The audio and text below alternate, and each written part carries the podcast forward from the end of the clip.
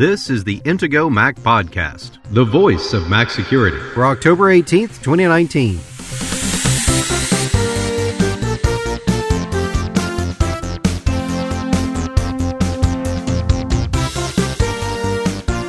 In this week's episode, Apple sends browsing data to Tencent in China. A Google exec says Nest owners should warn guests that their conversations might be recorded, and a dive into Josh's talk at MacTech Conference about having a security mindset. Now, here are the hosts of the Intego Mac podcast veteran Mac journalist Kirk McElhearn and Intego's chief security analyst Josh Long.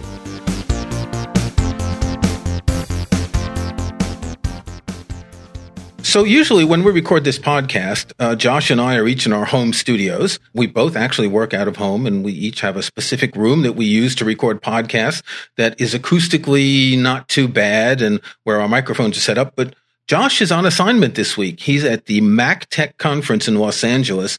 Um, the MacTech, I'm told, is a wonderful conference. It's a high end Apple conference, right? For developers and consultants, people in technology and security analysts. Right, IT professionals. Uh, basically, anybody who really likes to geek out about all kinds of Apple related things uh, and, and get into like real technical information, um, that's a lot of the kind of thing you'll find at this conference. It sounds interesting. And we're going to discuss today Josh's talk that he's giving this afternoon, or more correctly, yesterday afternoon, if you're listening to this Friday when we publish it. The talk is called Hacking Your Own Thinking, Developing a Security Mindset. Uh, I find this a fascinating topic. And especially, I was saying before the show uh, that I just finished reading Edward Snowden's memoir recently, and it made me rethink a lot of the things that we do around computing. And we'll discuss these in the future. Um, but we're going to go through some of your ideas about developing a security mindset. I think to encapsulate the concept of your talk, it's basically how to be like Josh, right? Yeah, kind of like that. Yeah. Yeah. Essentially, um, it, it has a lot to do with looking at the world around you in a certain perspective that we'll talk about. We'll get to that later. We've just got a couple of news bits that we want to talk about. One of them that actually got a lot of press is that Apple in China sends user data to a Chinese company uh, for the fraudulent website check and warnings in Safari. Now, they send this to a company called Tencent, which I believe is the biggest um, telecoms company in China.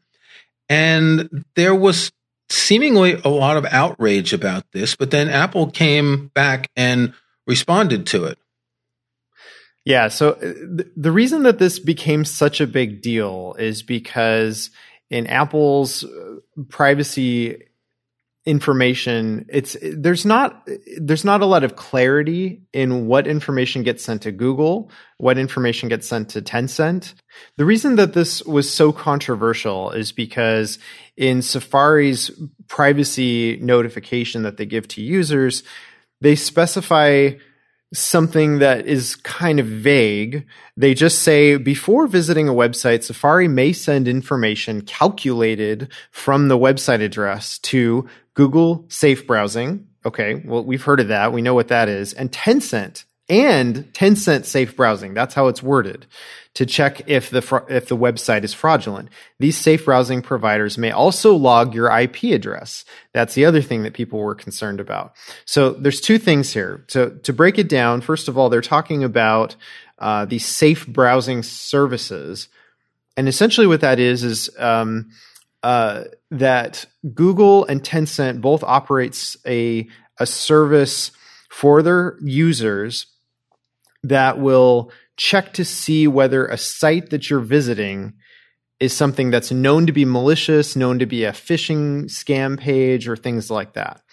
Um, now, going along with that, this is not something where the entire address of whatever page you're visiting is getting sent to those companies. It's not exactly like that. It's a little more private the way that information is shared. And that's what Apple's kind of alluding to when they say information calculated from the website address. Is so, that the same thing as a hash?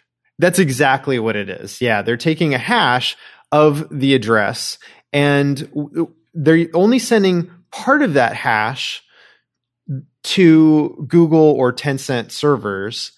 And then if there are multiple matches, then you get um, uh, a file basically that has all the matches in it that your device then checks against. Okay, so what people were worried about um, was particularly that Apple might be helping the Chinese track people in China with these issues about an app um, in Hong Kong that the protesters were using to identify the location of police, um, and other issues uh, that Apple has approved and denied and approved apps. And Apple seems to be bending over backwards a bit to placate the Chinese. And so I think this worried a lot of people. Right. And so when people saw Google Safe Browsing and Tencent Safe Browsing, that made a lot of people assume that what was going on here was that that information was being sent to both sources. And a lot of people are like, well, wait a minute. Now, this also says that these safe browsing providers may also log your IP address. So wait, that means that they know my IP address, some company in China? You know, I never said that that was okay. And so Apple clarified what's really going on here. And they say that it's very specifically if your IP address indicates that you are in mainland China, then this uh, the information, the safe browsing information goes to Tencent. That's that's who your uh, safe browsing provider is. If you're anywhere else in the world, then then Google is your safe browsing checker. Okay, so it's not as bad as some people think it is. Um, but it's good to be aware of this. And, and I think if there's anything we should take away, it's that Apple has all these security privacy features in their apps and devices that they don't explain very well. And it means that when people do learn what they're doing, they have more questions than answers often. Yeah, this is a good point. And uh, you know, another thing is that some people are are now that they are aware of this. Some people are like, "Well, wait a minute. I don't even think I want Google to necessarily have my IP address." If you're and so the they're going to turn off safe browsing and they're going to be at risk. Yep. Well, that's the that's exactly the risk because you you have to kind of pick one or the other. You you can either have the extra safety built in if you leave Google Safe browsing checks on uh, which of course I would recommend. Um, you know, but some people might be real extreme privacy advocates and say, "Nope, I'm I will I refuse to ever have anything to do with anything that is Google Google related, and so I'm going to make sure to turn that off just to make sure my IP address doesn't show up in any Google anything."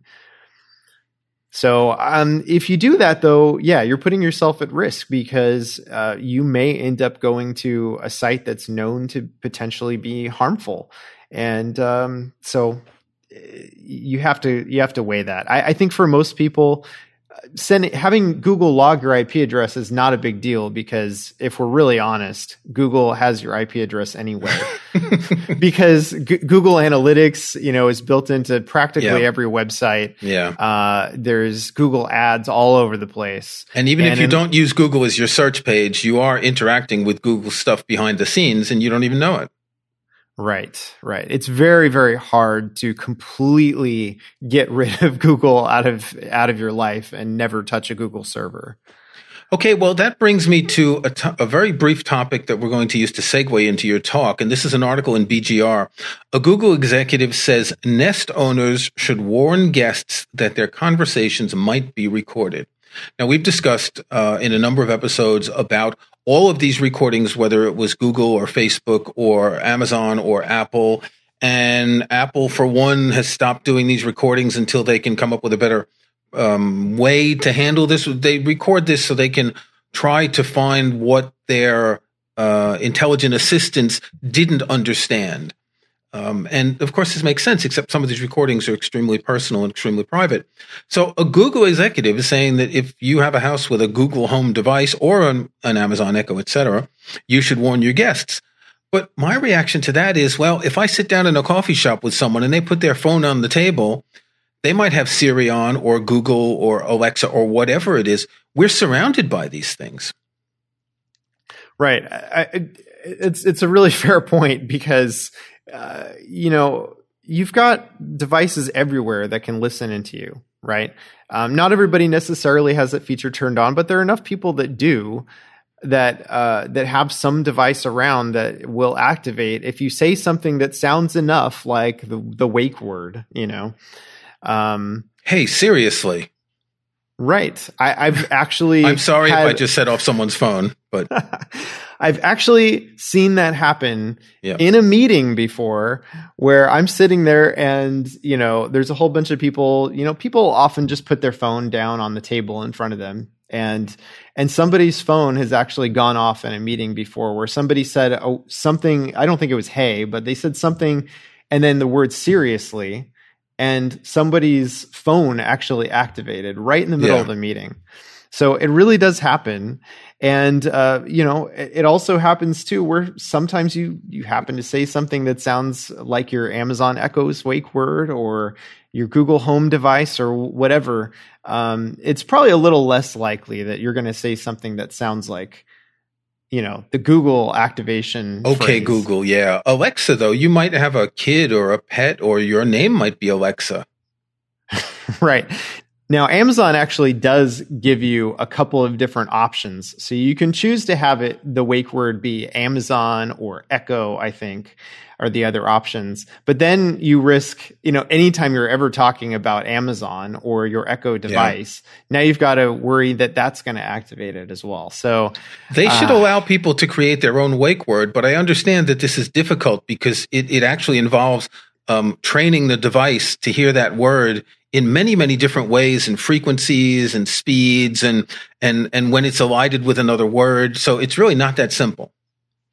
Yeah. And, i've also said that for for a long time that custom wake words would be really nice. Um, also, from just a general security minded perspective, you know, you don't necessarily want advertisements and people walking, you know, b- by your house to shout something, knowing that you have some particular device, and yeah. hope that it gets picked up by your device.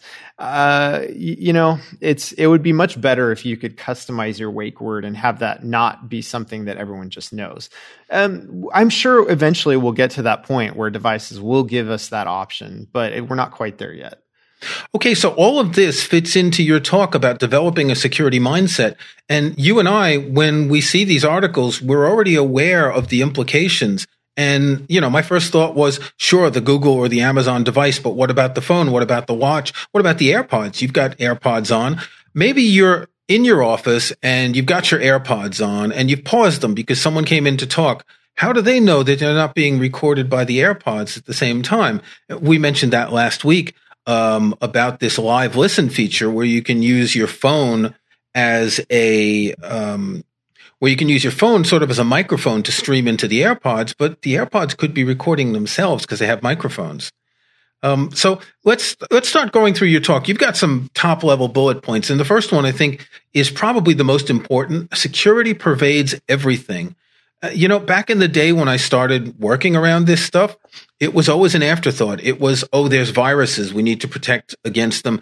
Um, we need to back up our files. And it's changed so much. Security is everywhere. Right. This is not uh, something where, you know, all we're talking about with security is, you know, antivirus. Uh, that, that's certainly something that's important. Um, that's something that's still there. But um, it's not the only thing to consider when it comes to securing your accounts, securing your devices, um, securing your whole digital world, your digital footprint. Um, you know, people have accounts uh, on social networks, and uh, you've got bank accounts. Uh, you've got all kinds of different kinds of accounts that have varying levels of security um, that have varying levels of uh, respect to your privacy. And so there's so much to consider. And, uh, and, and what this whole talk is really all about is developing a frame of mind where everything that you do throughout every day, you're thinking about um, how to think about this uh, from a different mindset. So, for example, um, if I wanted to do something bad, let's say I if I were a bad guy, how would I look at this situation? Is there something How could you exploit something? What yeah, is? how, exactly. Where are the holes? Right. Um, and it may not necessarily be that there's some gaping security flaw, but just sometimes if you think about something that is very commonplace, very ordinary in a different way, you can realize how incredibly stupid it might actually be that we're doing certain things in certain ways. Uh, and and I, I, can give some examples of that. Um, but but that's that's kind of the the essence of of what I'm going to be talking about is is um, the security is everywhere and and it's also the, the next this also goes into security is everybody's problem so if you're an employee uh, it doesn't matter who you are in a company. You are a potential target for attackers that want to breach that company. Um, and and even if you're even if you don't have a job even you know if you're just talking about yourself as an individual security is your problem. It, it, there there are things that you need to be aware of in order to make sure that you're protecting yourself I would think it's probably even more of a problem for individuals because they don't have an IT department who's going to talk them through certain best practices. Now, when I met my partner six years ago, she wasn't really aware of these things and she's gotten to know. And so now when she sees something odd on her phone or her iPad and she's not sure, she's, she hesitates. She doesn't give the information to the website. She doesn't click on the link. Um, that's the kind of thing that you do learn in a company regarding your company work. But for your personal stuff, well, you just need to live with someone who knows all this. But these are things that people can learn through simple examples just to make you stop and think before doing things reflexively. Exactly. Let's take a break. And when we come back, we'll talk about some more practical examples of why security is everyone's problem. If you or someone you know has got a new MacBook or iMac or switched to the Mac from Windows, be sure to check out Intego's new Mac User Center. It's a one stop collection of the things you'll need to know about using your Mac. Intego's new Mac User Center covers plenty of the basics to get you running smoothly and smartly in no time. Of course, one of the first steps you'll want to take is to install Mac security software from Intego to keep yourself protected. And right now, Intego Mac Podcast listeners can get 40% savings on Intego software, including Mac Premium Bundle X9. Mac Premium Bundle X9 is a suite of terrific Intego software that includes the antivirus, anti phishing, and anti spyware protection of Intego Virus Barrier, home and hotspot firewall security from Intego Net Barrier, parental controls for peace of mind from Intego Content Barrier, and much more to help protect, secure, and organize your Mac. Download the free trial of Mac Premium Bundle X9 from Intego.com today, and then use the promo code PODCAST19 at checkout to save 40%. That's PODCAST19 to save 40% on complete Mac protection and security with Intego's Mac Premium Bundle X9. Intego, devoted to protecting Apple products since 1997. Visit Intego.com today. So I just want to talk about one thing before we move on where security is everyone's problem, and that's your bank account. You mentioned this briefly. Um, think of how important it is for your bank account to be secure. Now, back in the day when you used to have to go to a bank to get money, um, we didn't really worry about that. They'd check your signature, and someone could forge it, maybe, but it wasn't. It wasn't the kind of thing that an anonymous person halfway across halfway across the globe could get into your account. Um, that's probably the place where people first discover advanced security. Now, when I left France about six years ago, um, the bank that I was using had a system where I had a six digit code. And every time I would log in, there would be a 16 square block with numbers in different squares, and I would have to click the squares in the order of my code. And, and that's kind of good because it's random.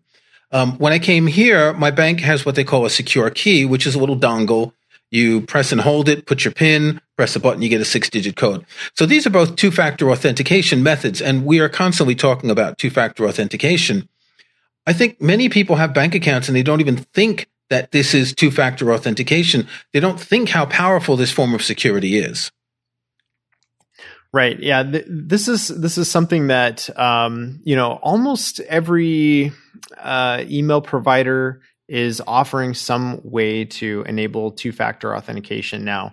Um, even if it's an SMS text message, which, as we've talked about before, is not the most safe and secure way of doing um, two factor. Because there are ways that uh, somebody can spoof your phone essentially and get those uh, text messages instead of you. Um, so there are some potential problems with it, but guess what? It's way better than not having a second factor because if all that you're using to authenticate is just a password, um, you know, there are password databases that get breached all the time, and we don't often hear about them until uh, it suddenly becomes public knowledge and now everyone's password from that database is out there in the public.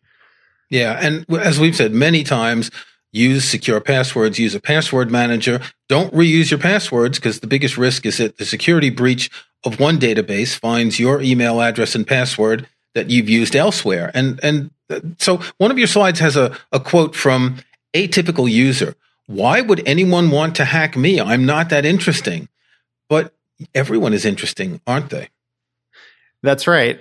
You know, this, and the reason that I quote a typical user is because this is something that I hear all the time. All the time. Yep. people say, you know, there's there's no re- why would anybody want to infect my computer? Why would anybody want to to phish me to send me a phishing email? Um, and hack into my Facebook account or my Gmail account or or whatever it might be. It's not so much that you're particularly interesting; it's that everybody is interesting to an attacker on some level. Um, so one of the things that, f- just as an example, you know, let's say you're not a celebrity. Uh, you know, maybe you only have a few dozen friends on Facebook so why would anybody want to get into your Facebook account? Um, well, it's not even so much that someone is wanting to target you or get into your Facebook account in particular. But if they happen to, through some data breach, get an email address that's associated with you, and if they get a password that you've used, it doesn't matter if it's on Facebook because if you're not following best practices and you're sharing this, you've got the same password on multiple sites, then a lot of times what attackers will do is uh, what's called a credential stuffing attack, where they take known usernames or email addresses and password combinations, and they'll just put them into any website that they you know want to exploit. And so, for example, they might use your email address and a password that you've once used, and if, if they're lucky, if you happen to be using that password on that uh, on your Facebook account, they can log into your Facebook account. Now, what can they do with that? Um, okay, sure, they could look at things that you posted. That's not particularly interesting necessarily. But what they could do also is they could send a message to somebody that you know, somebody that you're connected with, and say, "Hey, I'm stuck overseas." And uh, you know I have no money. Um, I'm having trouble, you know, whatever, getting uh, money out of my bank account. They don't believe me that I'm in a different country. Is there any way that you could wire me some money? And because that's coming from that person's face, Facebook account, now their friend is much more likely to believe that this is real. And they're, you know, it's somebody that they know. So, you know, of course, I want to help them out. Um, this is just one of many examples of why it's so important to not think, you know, just because I'm not somebody all that interesting, that nothing bad is going to happen to you and that, you know, you don't need to worry about any of the security stuff. In a way, it's like vaccinations if everyone is vaccinated, then it protects more people who maybe for some reason can't be protected fully. And and your example there is wonderful because there are variants of that scam where people will uh, send emails spoofing a from address, right? And you'll get them, and you look at them and say, "I know my friend doesn't use that kind of language, or the spelling's wrong, or the grammar's wrong." Um, but Facebook has that sort of authority that when you get a message through Facebook, you're trusting the authority of Facebook and the fact that you think that anyone who logs into Facebook is the right person. So, yes, someone may not be targeting you directly. They may be targeting your friends, or they may be targeting a specific, let's say you have someone who works in, who is a consultant for a government, let's just say, and they can't get to that person directly. They might get into your account to try and maybe find where they're going, maybe find more about where they live and that sort of information. No one is immune to being attacked as leverage for another attack. Now, this type of attack you're talking about falls under the category of social engineering, and you have uh, a, a section of your talk which discusses that. Right. There's a whole bunch of different examples of this. Um, there's uh, various kinds of phishing emails. Um, one is called CEO fraud, um, where somebody basically pretends to be your boss and says, "Hey, this is really urgent," and you know, I, I, already used the example of wiring some money, but you know, whatever it is that they want you to do this and they want you to do it now, and there's no time to wait. Um, well, it's and really one easy. thing that they could do is even pretend that they've lost their password. If you're working in IT yeah. and I need a password for this or this person, or I need to yeah. get into this server. Exactly right. And so you might actually believe that they're sending something from their personal account. In other cases, your email program um, or, or website that you're logging into to check your email might not list the whole email address and it might just give their first and last name. And if you're not really careful, if you don't hover over it or click on it or whatever to check that it's actually their email address, and when you re- hit reply, that it's actually going to their real email address, you might end up replying to an email and, and sending something to somebody who's not really your boss. Um, that obviously could be a bad thing. It's funny because I've got a copy of your slides in a PDF, and when I saw CEO fraud, my first thought was, well, yeah, CEO fraud. It's not uncommon, is it? Oh, well, that's true too. Um, we talked about private messages, um, online personality quizzes, or you know, find out your My Little Pony name or whatever the the your whatever name, uh, your Star Wars name, your Star Trek name, whatever it might be. Um, there's all kinds of quizzes like this that uh, try to, in some cases, exploit your um, you know your desire to to fill out some fun thing. And sometimes they'll throw in questions like you know where was uh, you know your mother born or something like that? Um, and some of these questions sometimes are security questions on some of your accounts. So be very careful when uh, basically just avoid filling out those kind of quizzes Yes, I'll link to an article on the Intego Max security blog that I wrote um, in 2017. And I looked at some of Apple's security questions. What's the first name of your best friend in high school? What was the name of your first pet? What was the first film you saw in the theater? And you sometimes see people uh, under the guise of just starting a discussion on Twitter or Facebook who may ask a question like that. You know, uh, what was the name of your first pet? Well, everyone's going to remember that and you should just be aware that these are things you should never give out. Also, in this article, I explain other strategies um, for dealing with these questions, such as, well, answer the question, but answer it with a secure password instead of a real answer. Just make sure you keep track of which questions you were asked and how you answered them. Right. And another thing that a lot of times people who are trying to trick you uh, might say to you, this this could be in person, it could be over the phone, um, but someone will often ask, can you help me?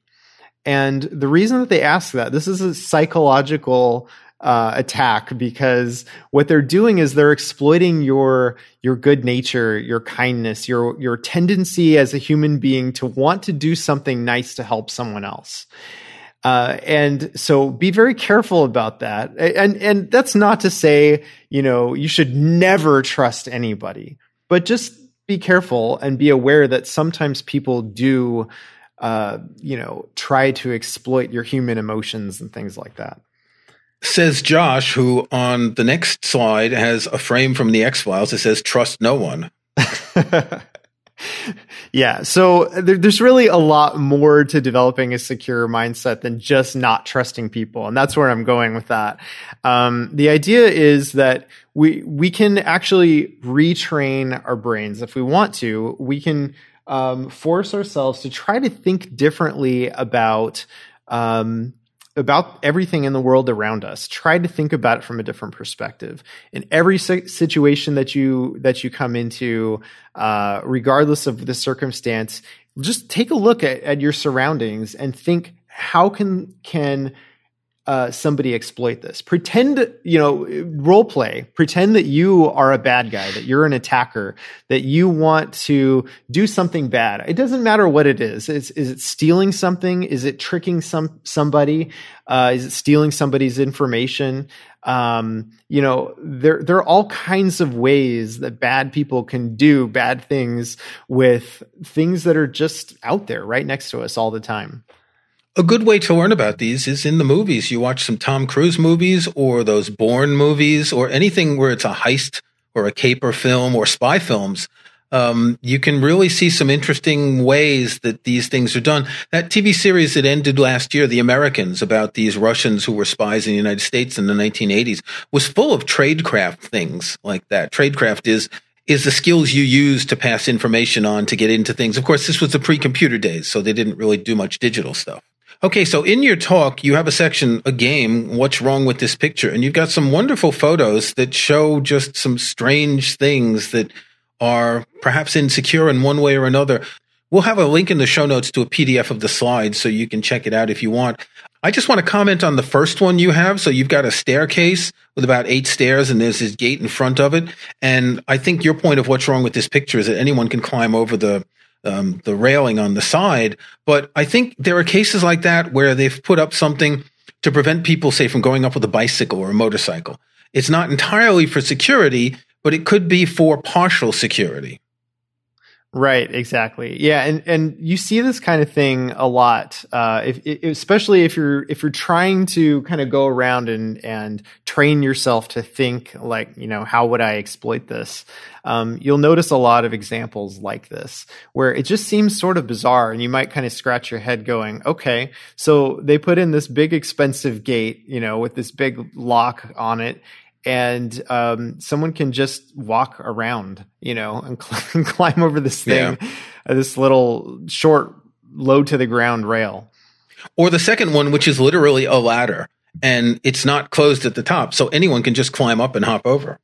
Yeah, yeah. The second example is is a security gate where you know it, it someone obviously decided that uh, you know securing access to this uh, apartment complex was important enough that they put in this big gate here and, with two locks. Yes, with two locks, and it has horizontal slats with a big gap in between. So essentially, it's a ladder. Yeah. What? What? What were they yep. thinking? And of course, at the top, this okay, fair enough. It's possible that maybe this type of door is designed to go in an area where it's going to be floor to ceiling. And, but in this right. particular case, where this security gate was placed, um, you know, it doesn't go all the way up um, to you know the to um, a barrier. There's no wall at the top of this, so you can just climb up and hop on over. So what's wrong with the next one with this security camera? Ah, yeah. So uh, a lot of security cameras are advertised as vandal proof and usually what what they ah. mean by this is that you know if you were to take a sledgehammer or something like you'd have to really really hit hit a camera hard to actually break it um, but what they don't really consider necessarily is that a vandal with a simple can of silly string can effectively disable your expensive security camera system with you know a matter of a couple of dollars you can get you can get a can of silly string. So yeah uh, i saw a movie recently i think it was one of those ocean movies like oceans 11 or something where they go into a place and they just take spray paint and they put it over the cameras and it's not that yeah. hard. Right yeah, I, I, like silly string just because it's not destructive. You're not actually damaging yeah, it. that's true, and it's silly. it is. It's so silly. Uh, okay, if we ahead. if we go a little bit further, so slide number twenty. What's wrong with this picture? So you've got a picture of an iMac uh, with a keyboard and a mouse. I don't see what's wrong with it. Ah, yeah. So uh, the, the example you're talking about is a kiosk computer in a hotel. Mm-hmm. And so it says uh, safe and secure public computing by Uniguest. Um, and and it's just a you know a Mac. It happens to be an iMac. So okay, well Macs are secure, right? Um, okay, but do you really want to sit down at a public kiosk and type in your username and password to log into your email account or your bank account Um, do okay. you really know that someone who used that computer before you didn't come along and put a keystroke logger or something on there? And maybe they'll right. come back later after you're done logging into your accounts, and now they have your passwords to get into your accounts. Right, fair point. And you don't even know if the USB ports are protected. If someone could have um, slipped a thumb drive in with something to install anything, or if someone downloaded something, you have no idea. Um, I, I, if I was in a hotel and I needed a computer to find out what time a movie's on or a restaurant or something, I would do that, but I would never enter a username. That that just seemed ridiculous. Um, the next one you have, and I think we discussed this uh, in the podcast a few weeks ago, was is a charging station. Is maybe it's at a conference and there's a bunch of charging cables. Um, we've talked about these lightning cables that have little Wi-Fi uh, transmitters in them, and basically you just don't connect a cable to your device uh, unless it is just a power cable. So remember when the older Macs had those round power cables, they didn't put any data through them. Right. Yeah. And unfortunately, when you find these uh, charging stations at hotels and airports and things, um, you don't necessarily know who put them there. Now, if it's in an airport, okay, they're going to have better security probably. Um, and you know, nevertheless, I, I'm I'm just really uncomfortable with the idea of plugging someone else's cable into my device because I don't know that someone hasn't come along and tampered with this charging station. Um, you know, are, is it going to to try to suck data out of my phone, or uh, it's it's something that has happened in the past, um, and Apple has controls in place to sort of help prevent this from happening. But nevertheless, um, it just uh, is something that you should be aware of. That sometimes things aren't what they seem. Um, and you know there may be ulterior motives in some cases. Okay, last example, and this is probably one that people might encounter more often than they would expect. Um, you've got some pictures of an ATM with a skimmer and without a skimmer. Yeah, that's right. Um, this is not something that's necessarily easy to spot. Um, a, a skimmers uh, are essentially a little device that sticks on top of the card slot and uh, these are actually also not just at ATMs, they're also um, on gas station uh, pumps. Um, you you see these uh, really they can be just about anywhere. Anywhere that you can put in a credit card there could be a skimmer attached to it. A skimmer is just a little device that sits on top that fits snugly and you know it it fits flush. It looks just like it should be there. Um, at least to most people it does. And you put your card in. Um, the card, the machine that's supposed to be reading your card reads your card, but also the skimmer device reads your card. And um, so essentially, what these skimmers do is they collect your card information and they pass it along to an attacker who will come by later and collect that information. And in some cases, I've heard over here, there are cases where there will be someone in a building opposite the ATM with binoculars or a telescope to be able to spot the pin code when you type it in. So you always have to obscure that. You always have to make sure that no one anywhere around you could see you putting in your pin code. Right. Yeah. You never know where there might be a, a, hidden camera because the same people who install the skimmer could also be hiding a camera somewhere, a very small one that's, you know, not in an obvious location. Um, and so the, the trick to this, by the way, um, is pretty simple um, well, as you mentioned, always, you know, cover up your pin. I mean, you might feel kind of dumb doing it, you know, covering up your, your, uh, your, your pin punching hand with your other hand. But, uh, but this is something I do and, and I certainly recommend it. But the other thing is, to make sure there's not a skimmer, just give it a little tug, you know, yep. pull on it before you insert your card. Uh, because, you know, if, if it's the machine and there's no skimmer attached, then giving it a good tug is not going to damage the ATM or the gas pump. Uh, so just make sure that there's not something fishy going on before you put your card in. Hey, Josh, what's that little thing in the corner up in the by the ceiling behind you there? I was just kidding. Jo- Josh is in a conference room in a hotel, I think. Um, and who knows if anyone's got a camera someplace and they're watching you. You know, it's very probable, I would say, in a hotel. In a hotel yeah. like that, yeah. Yeah, there's probably Okay. cameras everywhere. Okay, well, Josh, um, give a good show today for your talk. And until next week, uh, stay secure. All right, thanks. Stay secure. Thanks for listening to the Intego Mac Podcast, the voice of Mac security, with your hosts Kirk McElhearn and Josh Long. To get every weekly episode, be sure to subscribe at Apple Podcasts or in your favorite podcast app. And, if you can, leave a rating, a like, or a review. Links to topics and information mentioned in the podcast can be found in the online show notes for the episode at podcast.intego.com. The Intego website is also where to find details on the full line of Intego security and utility software. Intego.com.